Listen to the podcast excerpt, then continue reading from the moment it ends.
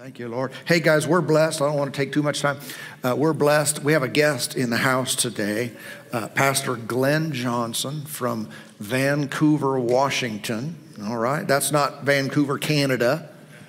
It's right by Portland, and uh, and uh, we're blessed to have him here. We've been we've been friends with Amy. I've been friends with he and his wife for uh, quite a few years now, and uh, they pastor they started their church and have been pastoring the same church for 38 years. Wow. How many know you get a ribbon, a trophy, or at least a cupcake for faithfulness and putting up with all the challenges and dealing with. Did you just call people challenges? Oh. and uh, but they built a, built a great ministry there and affected many lives. Uh, now and then you hear me talking about ministering in the Philippines. Um, that's with Pastor Glen. He uh, he's gone like a million times, and I've gone a handful of times with him over there. And we would have gone a few months ago, but you know what happened and uh, uh, but but having we've had some tremendous times ministering there and so i'm happy and you happy I'm, I'm pleased that he's in our house today to share the word of God. And, and uh, so let's open our hearts up wide and receive and soak it up and, and commit to being doers of the word. What do you say? Amen. Amen. Let's welcome today Pastor Glen Johnson to Life Church. Thanks, Well, great to be here. Uh, second service. We do two at our service. We'll see if I get through three. I might fall asleep. We'll see what happens on the three. So it's great to be in this house. Um, like I say, uh, you know, I've been around a long time. Uh, started our church when I was 23. We started senior pastoring at 23 years old. My wife was 21. She had only been born again two years. I'd been born again four years. And uh, she'd only been filled with the Holy Ghost, I think, one year. And so we started off in a journey, and, and everything was so smooth. I mean, it was the smoothest ride you ever have never a problem, never had, actually, it was eight years of hell, but we won't talk about it. and then we start off. But, but here's the thing. Now, let me just say this to you as, as so honored to be in this house. And uh, let me say this to you. I, you know, if, at 38 years, you got to give me, whether you like me or not, you got to give me a little credit that I probably know what I'm doing a little bit. And I probably could be a good judge of character after that. And to me, I think that, that you are blessed with some of the finest pastors in America today Mark and Amy, you're blessed with these guys. Uh, I, I, think, I think that their anointing will is here, but it's also, I think it will be passed here on a national scale, maybe even an international scale. So I, I think you're, you're in a great house, and I don't just say that to, um, I don't just say that, matter of fact, I, I don't say that a lot of places. Uh, but this is, this is the one place that I can say that you are blessed beyond measure to have the pastors that you have. So, one more time, give them a hand that they. Uh, I wrote a book, uh, how God, God took us out of the just the you know 2008 crisis, and I was complaining to God, "It's like, how come Christians are in the same boat that everybody else is?"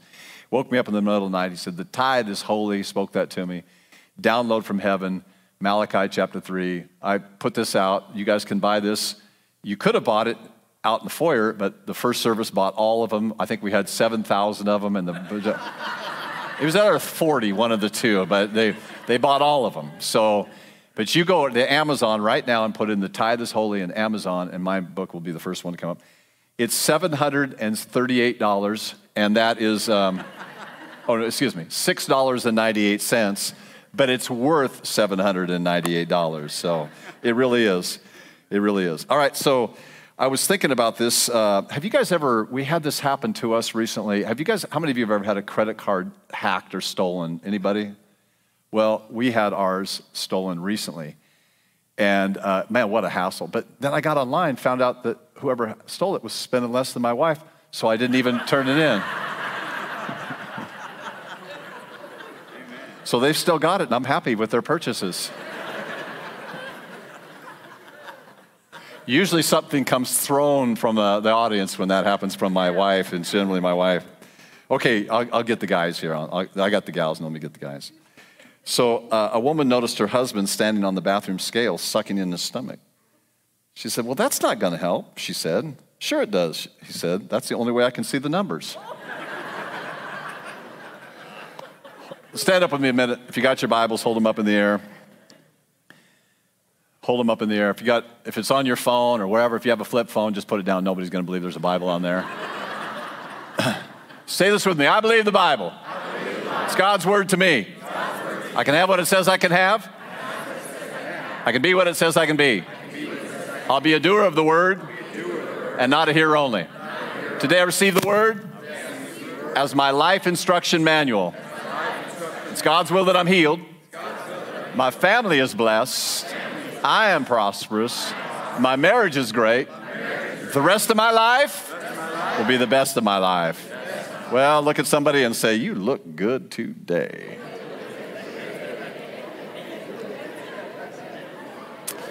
I know you're well taught in the word and faith here, and so I don't want to seem like I'm going to bring any kind of new revelation to you today. That's not my purpose and point. My, my point is to simply support what's already going on here. We've been fighting a battle of faith. We're going to talk about faith today. You know, the Bible says in 1 John 5 4, he said, This is the victory that overcomes the world or the world system, even our faith. And then Hebrews 11 6 says, Without faith, it's impossible to please him. For he who comes to God must believe that he is, and he's a rewarder of them that diligently seek him. We've been fighting a, a battle uh, just uh, actually going on even right now. I texted my son just, just a second ago, and anyway, but so so my son, uh, a few weeks ago, he started getting this headache. And um, anyway, long story short, he got invited to go to Texas to a round table with G- Gerald Brooks. He went down there, his head's pounding the whole time. And he goes out bass fishing with Gerald's uh, son. My son's 35. And he's one of our pastors at our church. And um, anyway, make a long story short, they go into a CAT scan. You're fine, go home, got a headache, gets on an airplane, comes home they do a spinal tap, he's got meningitis. 35 year old son's got meningitis. It's interesting though, when he was diagnosed with meningitis just like a week or so ago, he's, his, two, his two week old son to the day a year before that was diagnosed with meningitis. And it's when they've dedicated themselves to fasting and prayer in January, the enemies came in, slipped in, and attacked them with meningitis. We curse that thing in Jesus' name. But I'm glad that I had the tools to fight. I'm glad that I had the tools to fight. I, I thank God that I went to the Bible school I went to. I'm glad that I have the knowledge that I have. I'm glad that I have the friends that I have because the battle's already won. As a matter of fact, uh, I didn't tell this in first service, but, but I was Thursday night, I'd been spending the night at the church just getting up and sleeping in the green room, and every time I wake up, I just get up in the sanctuary and pray. And I told, I told the Lord, I said, I'm not coming home till he's home. And so I was just, you know, praying. And I, so I got, Thursday night, I was at there, at the, the worship team was going, and they got there about 8.30 because I was planning on spending the night. And of course, they were wrapping things up. And one of the worship team members, don't even remember which one it was, asked me, he said, well, how's, how's Joel doing? I said, and I said, these words, I mean, you make small talk, and then these words came out of my mouth. he said, it's, it, it's, not, it's what we do. It's only a battle. It's only a battle. And, and when those words came out of my mouth, it's like the Lord spoke a rhema to me from me, to me. It was the weirdest thing in the world. Not lessening the battle, but assuring the victory. So it, this is just, but you still have to battle. We still have to fight a fight of faith. And so we want to talk about that just a little bit today. In Luke, in Luke chapter 7 and verse 1, I want you to turn your Bibles over there in Luke chapter 7 and verse 1. And we're going to read the story of this centurion soldier. It says, Now, when, they, when he had concluded all his sayings and hearings of the people, he entered Capernaum, and a, uh, a certain centurion servant who was dear to him was sick and ready to die. So when he heard about Jesus, he sent elders of the Jews to him, pleading with him to come and heal his servant. And when they came to Jesus, they begged him earnestly, saying that the one whom he should do this was deserving, for he loves our nation and has built us a synagogue. Jesus went with them, and when he had already not, was already not far from the house, the centurion sent friends to him, saying, Lord, do not trouble yourself, for I am not worthy that thou should come under my roof. Therefore, I did not even think myself worthy to come to you, but say the word, and my servant will be healed. For I'm a man under authority, having soldiers under me, and I say to this one, Go and, and uh, go, and, to, and he goes, and to another, Come, and he comes. And to my servant, do this, and he does it. When Jesus heard these things, he marveled at him and turned around and said to the crowd and followed him, I say unto you, I've not found such great faith, not even in Israel. And those who were hurt were, were sent, returning to the house, found the servant um, who had been sick, uh, healed.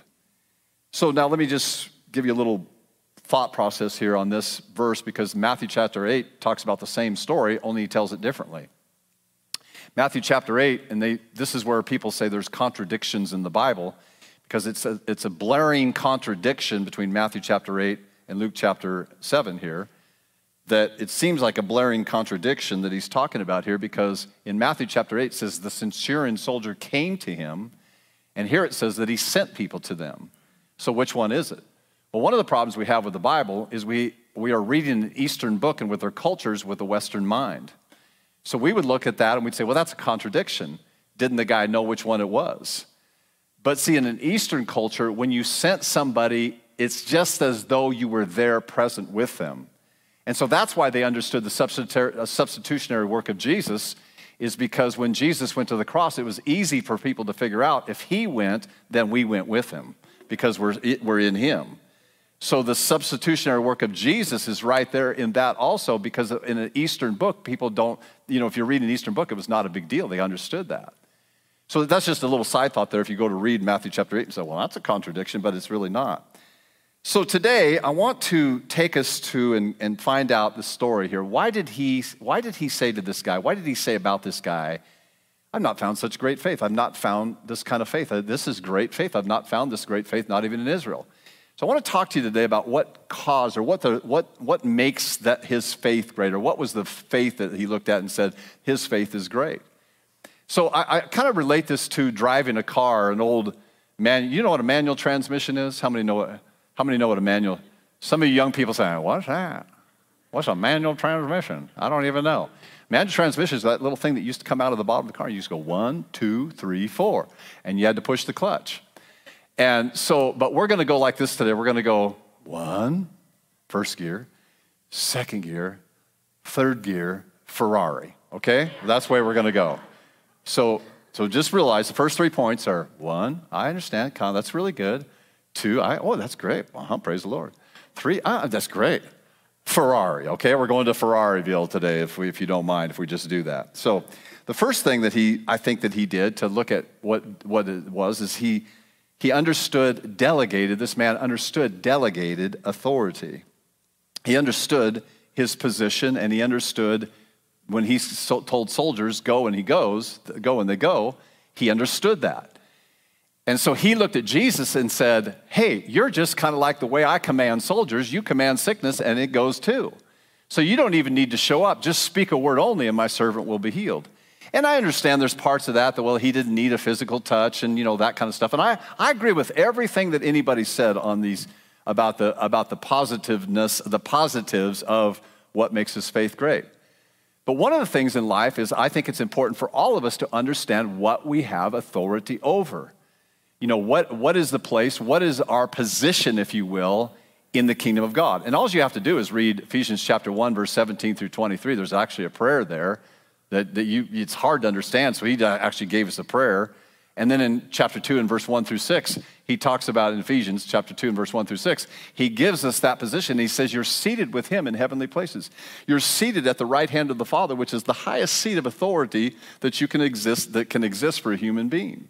You know, we used to call these things when we used to, when I was a kid, you went to a small town and they'd say, they'd say this, they'd say, Where's the county seat? That meant the courthouse. In other words, where's the county, where's the authority, where's the place that has the authority in this county?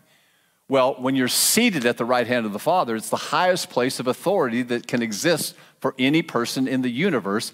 And you, as a believer, are seated at the right hand of the Father, far above all principality and power and might and dominion and every name that is named, not only in this world, but also that which is to come. So you've been seated in heavenly places in Christ. You have an amazing position in God. The second thing I think that made this great was everything I think in life is tied to relationships. Now, in this passage here, this servant would probably have expired and died without the right relationship.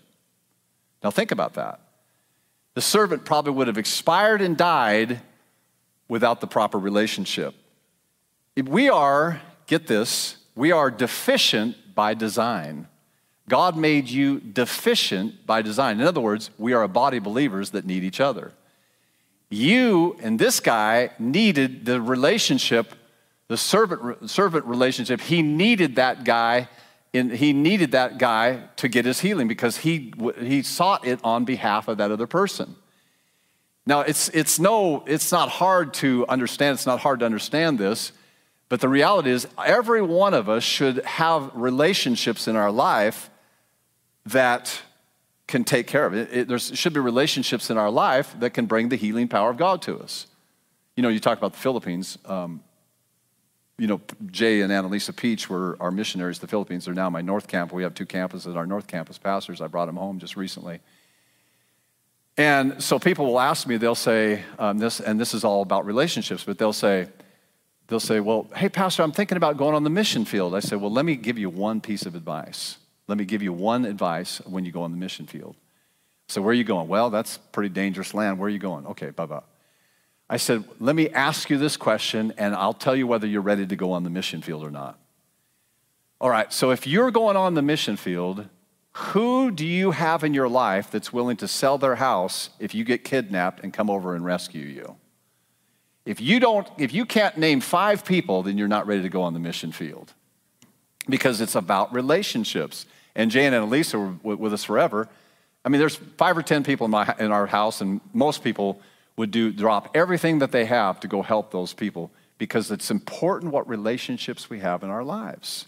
Matter of fact, there's really three relationships we should have all the time. There should be three relationships, and this is kind of a side thought here, but there really should be three relationships. You should have mentors in your life, and, and God and mentors, um, some of, the, some people you look up to. Then you should have relationships that sustain your position, and then there should always be somebody that you're pulling up for no other reason in your life, but just to help their life. They don't add any value to your life, but you add value to their life. Those are the three relationships we need. Matter of fact, Hebrews says this this way. Now, this is, this is going to blow your mind a little bit. Hebrews chapter 7 and verse 6. Now, this is uh, talking about Abraham. Now, we remember Abraham in Genesis chapter 12 and 13 and then 14. And in chapter 14, Abraham does something amazing. He goes out and he rescues Lot and he brings back all this you know, stuff. And he pays tithe to a guy by the name of Melchizedek. And now Melchizedek blesses him and he pronounces a threefold blessing on him, which I don't have time to teach on. That's a whole nother teaching. But he pronounces a threefold blessing it's prosperity, it's authority, and it's, uh, and it's sonship. And he pronounces a threefold blessing. People say, well, what's the blessing of Abraham? Well, there it is right there in Genesis chapter 14. But it's interesting, now watch this now, it's interesting that here's Abraham, chapter 12. I give you this great promise. God says, I'm going to send you out, I'm going to make you, your name great nothing happens. I, see, I mean, Abraham takes off, nothing happens. Matter of fact, things kind of get worse. And then all of a sudden, he runs into Melchizedek. Melchizedek blesses him. The floodgates open in his life. Things start happening from that point forward. Listen to the scripture in Hebrews chapter 7 and verse 6. But he whose genealogy is not derived from them received tithes from Abraham and blessed him who had the promises. So here's Melchizedek pronounces a blessing on Abraham. Seems like biblical ways that God were deficient by design because you can carry a promise from God, but God reserves a, your blessing through somebody else. They have to marry those two together for them to work. You know, it's interesting in the in the Portland area, Portland, Vancouver area, you have to understand the area I come from. Portland is a, Portland's theme is, and this is literally everybody says this keep Portland weird. They have fulfilled their mission. We have naked bike rides in Portland. I mean, organized naked bike rides in Portland. I'm skipping all of those. I don't know about, you know. But I mean, it's a weird town. It's just, it's a, it's a strange town. But in that area, churches like ours have come and gone. And there's been like, I'm going to say there's been a close to 30 churches that believe like we believe. And there's probably five of those churches left out of 30. The rest of them started, didn't finish. And without fail, I can go back and I can tell you one common denominator of all five of those churches that the other ones didn't have in common. All of five of those were sent out by somebody else. The rest of them just decided to do it on their own. Some were sent, and others just went. There's something about when you have a relation with somebody, there's something about that relational thing that God reserves a blessing with somebody else, and you need to submit yourself in the blessing. I wonder, Pastor Mark and Amy, I wonder, I don't know if you guys have thought, how many years have you been going now here? 20 years. 20 years, yeah. That's incredible. I mean, if I'm telling you, if you guys just don't know how rare it is to have somebody pastor the same church for 20 years. You just don't realize that. But you know, the thing is, I wonder this, I've, I've wondered this often. I've sat in my life and I've contemplated life a lot because, you know, I'm 61 years old now and I've been pastoring the same church for 38 years. And I'll see somebody leave our church, and I'm not, I'm not trying to, I know, you know, I'm not everybody's destination. I'm just part of most people's journey. So it doesn't really bother me. You know, people leave. It, it's not, I understand that. People change, you know, they go, they come. So I understand that. But then somebody will die, you know, five years later. And I'll think, I wonder if I could have helped them if they would have stayed. I wonder if I could, I mean, I don't know if I could have, but I wonder if I could have helped them if they would have stayed. I wonder if we could have prayed them out of that cancer. I wonder, I wonder if we could have helped them more than they, than they are, more than we did. And it will always be a wonder and a mystery to me, and maybe the Lord will never reveal that to me. But I think that relationships are one of the key things in the spiritual world for advancement in the body of Christ. The third thing is here is he understood what he had authority over. He understood what he had authority over. You have to understand where your authority lies and, and who you have authority over. In other words, where does your authority work? Imagine this example. If I walked in this building today unannounced, pulled up my car, the greeters greet me, hi, how you doing? Good to see you. You know, I walk in, people don't know who I am. I walk in, I walk down the hallway, and I start barking out orders at children's church people. Hey, clean that up. Hey, you need to do something with that kid in there. Ushers, please get this guy out of here. We got a problem. This guy, you know, because they don't know who I am, they have no clue. Why is that awkward? Why is that weird? Now, if Pastor Mark did that, everybody go, yes, sir, yeah, we'll do that. Uh, okay, I'm not sure, but we're going to get that done. But if he did it and I did it, they're ushering me, taking me to the mental institute, and they're saying, yes, sir, to him. What's the difference? He know, knows where your authority is. See, you have authority, especially in your household, you have authority. See, you shouldn't allow, we shouldn't allow this kind of stuff. We shouldn't allow things. There's a lot of things that the enemy comes in and, and it, there's nothing wrong with the enemy's attacks. Some things happen sometimes. But you have to realize the authority that you have, and you need to drive that stuff far from you. Because don't just hope God removes it, demand the devil take his hands off of what belongs to you in Jesus' name. So you have to understand what authority you have. I don't have authority in this house unless it's delegated to me. I can never get up here and preach unless it's delegated to me. It's delegated authority.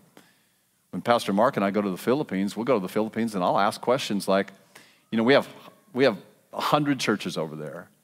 And I'll ask questions, what would you like me to do? What would do you want me to paint a wall? What would you like me to do? Because I submit myself under the authority of what's there. Because I know where my authority is and I know where it isn't. And when you try to exercise your authority where it doesn't belong, it will get you in trouble.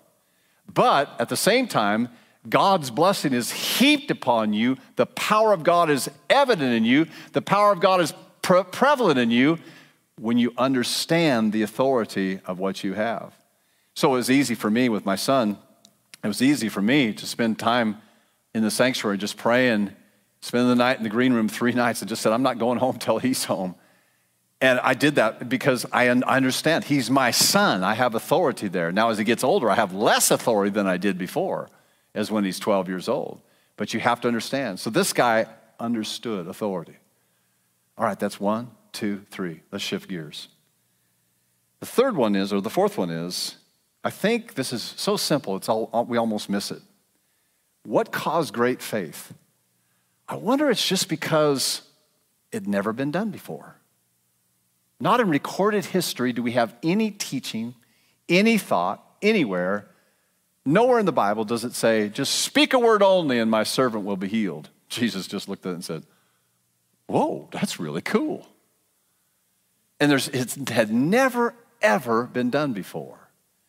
So imagine, let's, let's, let, me, let me show you this and just to categorize this. You know, I, with this whole pandemic thing, you know, it's been, to me, it's the devil. You know, you guys just don't know how blessed you are to be in Idaho compared to Washington. I think we're the only church of significance that even doesn't have a church full of masks. I, and I have to socially distance my chair, and we're always wondering if somebody's going to show up at our door trying to, you know, trying to do something. It's, it's crazy. The, you are blessed to live in Idaho in Jesus' name. You're blessed. I'm telling you, you're blessed. But in this pandemic, see, to me, this pandemic didn't cause people's commitment, it exposed people's commitment. And God is about ready to do something, I feel like, across the earth, because this is a worldwide thing that affected every nation. God is ready to do something across the earth because not that God caused this, not that God wanted this, but He used it. And now we have the 300 of Gideon's army, and now He can put ownership and leadership and anointing upon people because he couldn't to some of the people because he had to expose their commitment. There's something new coming. There's something new coming. You know, think about this and you know the the uh, triple crown winner. Let's show this picture of the of a triple crown winner. How many how many horse people we have out here? Any horse people? Yeah, okay. I'm a horse person. I like to my neighbors have them. I like to look at them from a distance. you know they get in our yard sometime, and then I got to kind of try to corral them, and I don't know what to do with them, and you know, and anyway. So this is the this is the racehorse secretariat, and back in the '70s, won the Triple Crown, and just listen to this: the won the Belmont Stakes by 30 lengths. I mean, one of the greatest horses of all time. Movies were made. I mean, this is and in the sphere, the, the, sphere or whatever, of horses, that horse is the top of the top. I mean, it is like, it, I mean, people go in all the horse world, they look around, that's, that's, that's a really cool horse. I mean, that is like, this is horse, horse of the horse, this is horses, horses, horse. I mean, this is, this is, of course, of horse. young people saying, I have no idea where that's coming from. Y'all remember, don't you? You know, a horse is a horse, of course, of course. Can anybody sing the rest of it? Uh, anyway. All right, so, but that is the top of the horse. But what would happen if the Triple Crown broke out of the mode and won it with this?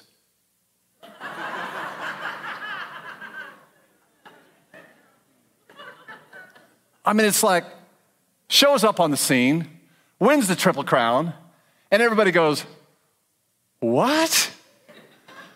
I've never seen anything like that before. And it's outdoing everybody else. I think that that's the next thing we're going to see in the body of Christ. Is we're going to see the body of Christ rise up and we're going to see things happen in the body of Christ. We're going to say, "What?" That's never been done before. The greatest worship songs are to be written yet. The greatest churches are to be built yet. The greatest businesses are still waiting to be built.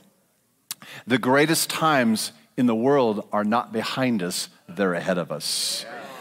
But I'll tell you what, you know, we, we looked at, we, you know, how many talked about everybody, if there's not one, there's every person in this term, every person in this world, in this place today, I'll guarantee you, you've ne- you, most of you have never mentioned the word Glen Johnson, but every one of you said the word Bill Gates. Because somehow he put together and made Microsoft and he was worth $50 billion. Now there's other inventions like Amazon that have made him look like, you know, like you're about fifth in line with your 50 billion Now I'm worth 150 billion or 200 billion.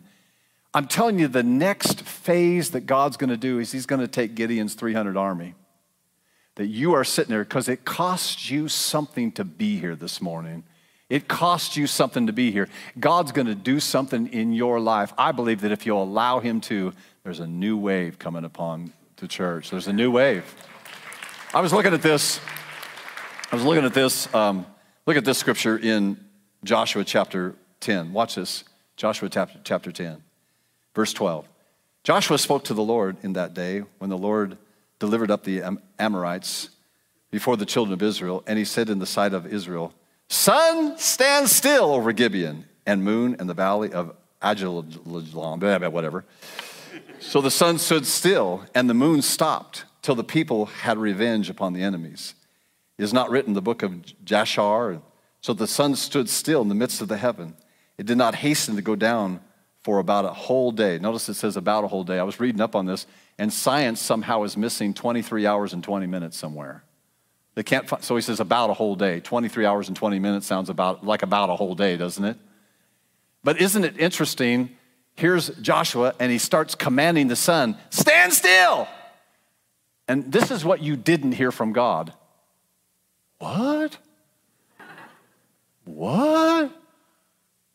No, no, we don't, I can't do that. We don't work that way. Joshua, you need to get in line. I can't do that. That can't happen. God was silent and it happened. I think God's waiting for sun stand still people to rise up. He's waiting for sun stand still people.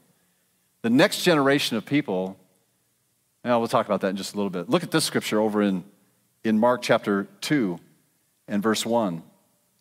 This passage of scripture, and we're going to read like 12 verses or 10 verses. He says, And again he entered Capernaum after some days, and it was heard that he was in this house, in the house. Immediately, many gathered together so that there were no longer room to receive them, not even near the door. And he preached the word to them. And they came to him, bringing paralytic who were carried by four men. And when they could not come near him because of the crowd, they uncovered the roof where he was. So when they had broken through, they let down the bed on the paralytic was lying. When Jesus saw their faith, he said to the paralytic, Son, your sins are forgiven you. Some of the scribes were sitting there and reasoning in their hearts. Why does this man speak blasphemies like this? Who can forgive sins but God alone? Religion always messes things up. But immediately when Jesus perceived in his spirit that they reasoned thus within themselves, he said to them, Why do you reason among these things to your hearts? Which is easier to say to the paralytic, Your sons are forgiven, or to say, Rise, take up your bed and walk? but that you may know that the Son of Man has power on earth to forgive sins. He said to the paralytic, Arise, take up your bed, and go to your house. And immediately he rose and took up the bed and went out of the, in the presence of them all. And all who were amazed and glorified God, saying, We never saw anything like this. Notice what Jesus didn't say. Hey, get in the back of the line, dude. You, these people showed up here days early to be here. You guys came at the last minute, and you guys need to go to the back of the line. Jesus never said that. I'm sure he probably went and was like, What in the world's going on here? And then pretty soon, he, I'm sure he got that little smirk on his face. Like, these guys mean business. These guys mean business. There's a generation of people that, that a lot of older people have given up on. I have not. Our church is full of young people, amazing amount of young people. They're always on the stage and they got, you know, jeans that look like they cut up themselves and, and uh, you know, stocking caps and all. I'm thinking, whatever, you know. you know, it's like I'm the oldest guy in the, in the world, you know, but I get all these people and they're, and, and they say about that generation, well, they're snowflakes. Well, they're, they're, uh, you know, they're, they're, they feel they, they've got a sense of entitlement. okay, all that's true. but wait till that generation starts connecting to the things of God and taking that entitled mentality and start saying, we're going to tear up a roof. We're going to man the sun to stand still. See, the next generation We've looked at it as a down. I look at it as they're greater than my generation because God's going to do something in that generation that's going to rock the world. And us too, obviously, uh, my generation too. But we'll be the ones that'll help support that generation. God wants to do something amazing. God wants in your life sun stand still moments. He wants the attack of the unicorns. He wants people that are going to go out and just like, you know, I don't fit in that real estate mode like you guys have been doing it for 50 years. I don't fit into that, this business like you've been doing it for that long. I don't, you know, my th- ideas don't quite fit into that area. My ideas don't quite fit into that area. And watch God do crazy, amazing things. Anybody out there re- receive that today? I, I, don't know about you, but I didn't pray for the first service like this, but I just want to just show of hands right now. I just want to pray a quick prayer over you. And we could have you come up here and lay hands on you and sake of time, we don't have that kind of time. But if that's you, if this, if, if this is you and you just feel like, okay, that's me.